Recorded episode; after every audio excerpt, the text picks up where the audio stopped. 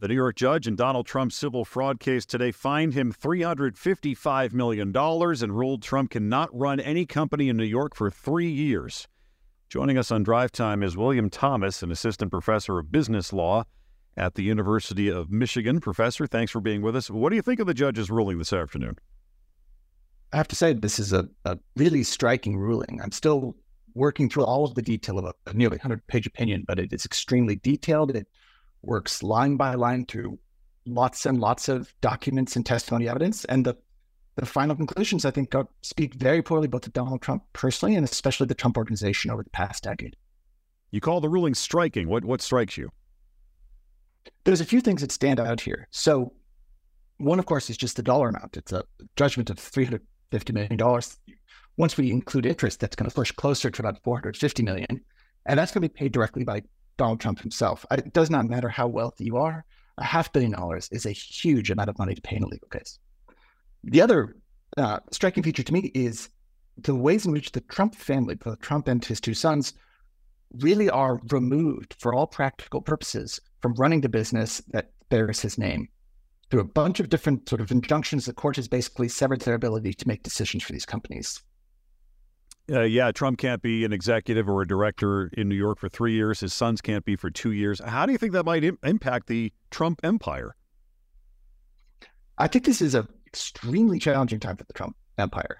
It is, let's think of it this way. We know what makes good companies, we know what makes bad companies. One of the hardest things to do in the business world is to, you know, to take a, a business with these kinds of deep corporate corruption issues and convert it over to something successful. That's what the Trump organization is going to have to do over the next several years. And not only is that hard, but they're going to have to do it with a bunch of other constraints on their back. One of the things the court did here is said you are not allowed to to raise funds or to get a loan from virtually any major financial institution, at least ones that are registered in the state of New York.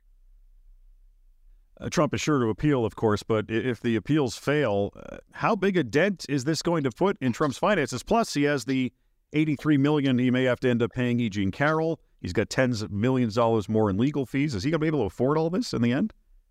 It's a it's a huge amount of money. You're obviously Donald Trump and the Trump organization.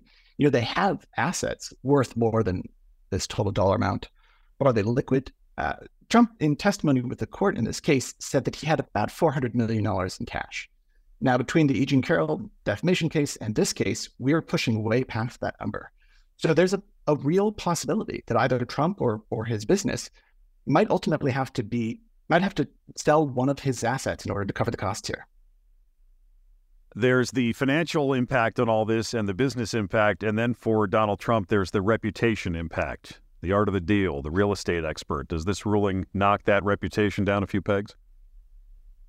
In a very straightforward, and you might even think kind of a, a, a boring, prosaic way, this opinion walks systematically through the Trump organization's business practices.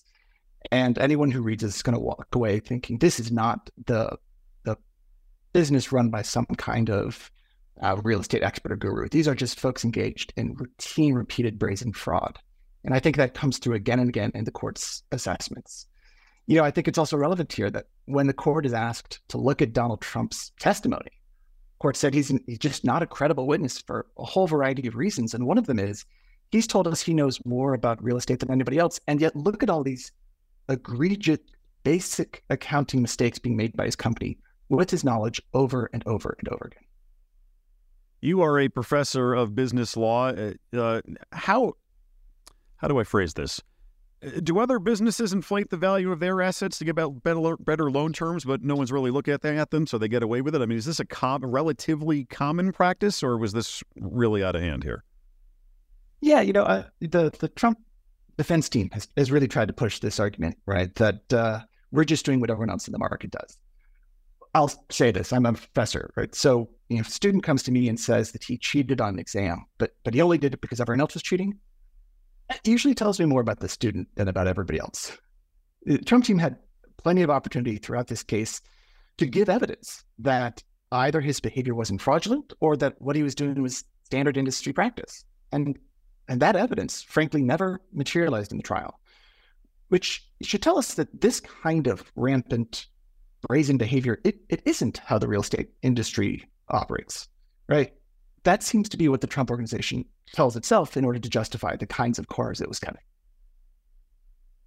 Of all the criminal cases that uh, Trump is facing right now, I've heard a couple of pundits say that this one hurts him the most, hurts his ego the most because it hits his, you know, his reputation uh, as a business guy. Would you agree with that? I, I think it's right to say that uh, this case went to Donald Trump's core business identity more than anything else. In a civil trial, you don't have to come to the courtroom unless you're a witness. And yet, Donald Trump found a way to appear over and over again at this trial. And I think it speaks to how much it mattered.